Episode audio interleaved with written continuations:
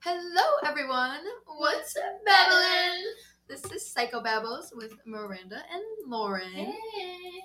This is the podcast from my class, Psychological Effects of the Internet, where I talk about the topics I'm learning, and Lauren responds with her own thoughts. Because I have them. She definitely does. Especially for this episode, because you know this one's gonna be a good one. you do you know what the topic is?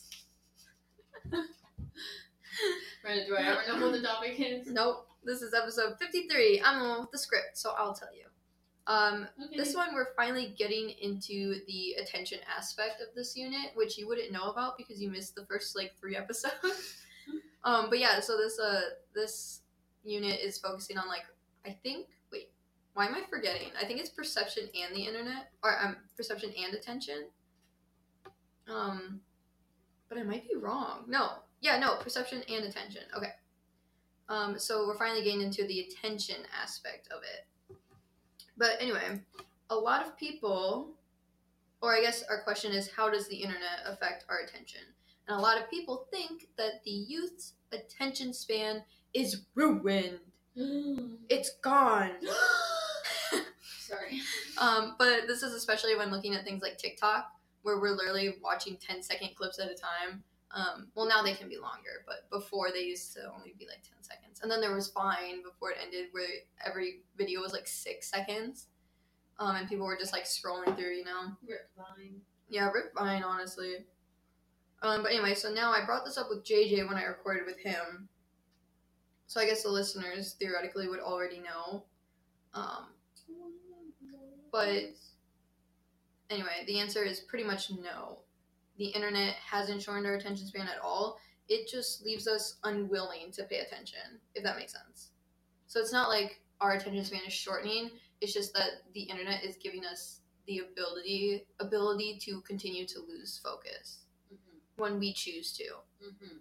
Um, so it's not the internet's fault; it's our own fault. Mhm. Um, but yeah, there's so much available to us that we can now find more ways to divert our attention away from something we become bored of. And when it comes to the scientific evidence, because we always need that when talking about this kind of stuff, especially with Lauren, who questions everything. I question everything. Yeah, she has something to say about everything. Hey, we just gotta make sure you're learning. It's so funny because when I talk to you, you're always like, well, what about this? And what about this? And like just trying to find all these ways to like counteract the evidence. And then my parents are both like, oh, that's really interesting. Oh, do you want me to be like that? No, no, it's fine. I think No, it's funny to see the, the different aspects of like the guests I have on here because JJ just sits there and goes, yeah, yeah, yeah. Because I told him I was like, I just need someone to talk to. Um, but he also does provide some insightful thoughts. Um, but he doesn't argue like you do. um, but also usually he's playing his video games when he talks to me. So. Oh, that's right. But anyway, um, so the scientific evidence actually is that there is no scientific evidence that shows our attention spans have decreased or increased over the last several decades. Interesting. So, so there is scientific evidence, but the scientific scientific evidence says that there's no evidence to show that our attention span. That's my favorite type of evidence. so like it's showing that like basically it's remained Yeah. the same. Um, and so actually, when they tried to train people to have longer attention spans, they actually found that those people only gained more skills in the specific thing the researchers were using to try and increase their attention span. So, say if they were like trying to use driving to increase their attention span so that they would pay more attention while driving, Mhm. it actually only improved their driving skill. like, it, I think it was driving that was the example because that's what comes to mind. Yeah. But if not, like it still applies. Like if they're teaching them to pay more attention when they drive, like they likely only become better at driving than they do their attention span becoming longer. okay. Um, and so then like also when comparing millennials to baby boomers, there was really no difference between their attention spans. Um, and there was increase in technology between those groups as well. So again, the internet can't really be used as the the, the deciding factor there Mhm. because otherwise there would have been a difference, you know. Um, so in terms of how the internet is affecting our attention, I guess the answer becomes it's not really affecting our attention at all, because again, if anything, it's just acting as an avenue for our attention to be set on. Um, but it doesn't make us lose focus more than we normally would, if that makes sense. I think so. Yeah. So, like, if anything, the internet actually helps our attention because we can use it to take little breaks that allow us to be more productive. If you're take, using it to take little breaks, like as long as you don't keep getting distracted.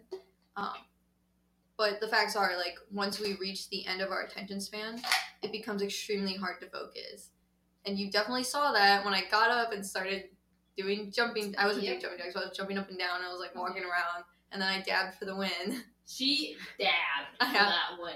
I needed it. It was I needed it to get through this podcast. Like keep writing and everything. She dabbed. Yeah, it it went so hard. She should be. She should be getting extra credit for that. Yeah, extra credit for the dab. Um, so yeah, but there is so many studies that prove that little breaks replenishes our ability to pay attention, so we can get back to work, and we will ultimately be more productive because our attention circuit has reset. And so again, you're set to pay attention. Um, and I think this was great to learn because I have terrible attention, and I can confirm that the internet gives me way too many options to avert my attention from things I should be focusing on. Mhm. Um, but the joke is on everyone else because guess what? What? My attention span is the same as all of theirs. Shocking. I am appalled by that.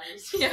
So nobody can tell me I have a terrible attention span because it's the same as yours. To be fair, they don't see you at like one o'clock in the morning. True.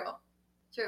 Like, Like, I- what okay. you do at one o'clock in the morning, I can do during the normal. Yeah, day. because the facts are my attention span is the same as everyone else's, but also I find I find more avenues Yeah. to distract myself. Mm. So then my attention is locked in on something else.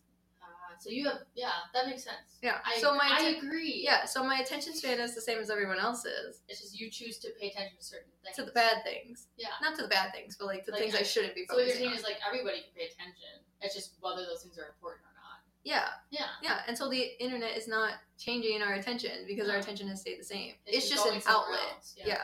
Hmm, Um, interesting. I agree. Yeah, Hmm, so anytime anyone tells me my I have a terrible attention span, I'm gonna be like.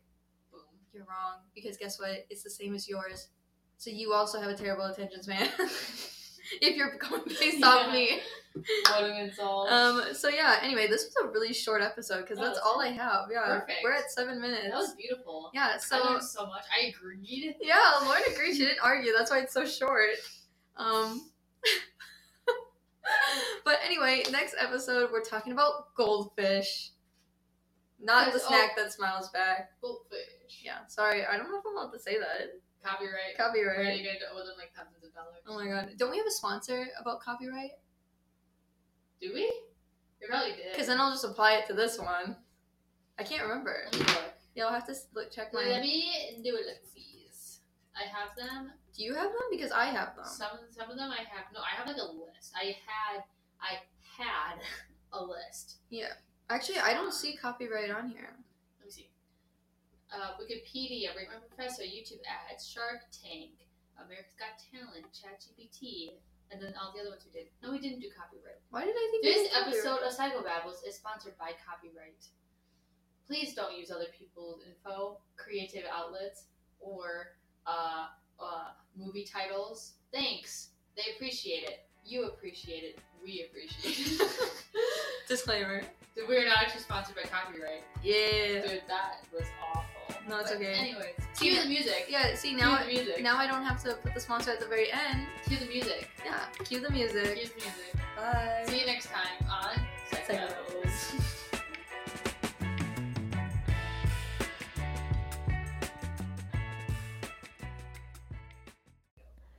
This episode of Psychobabbles is sponsored by. Just kidding! You thought we had a sponsor? We actually don't. Miranda procrastinates too much. So I hope you enjoy the last few seconds of just music as we suffer through these next couple of days of trying to get all these episodes done. Goodbye.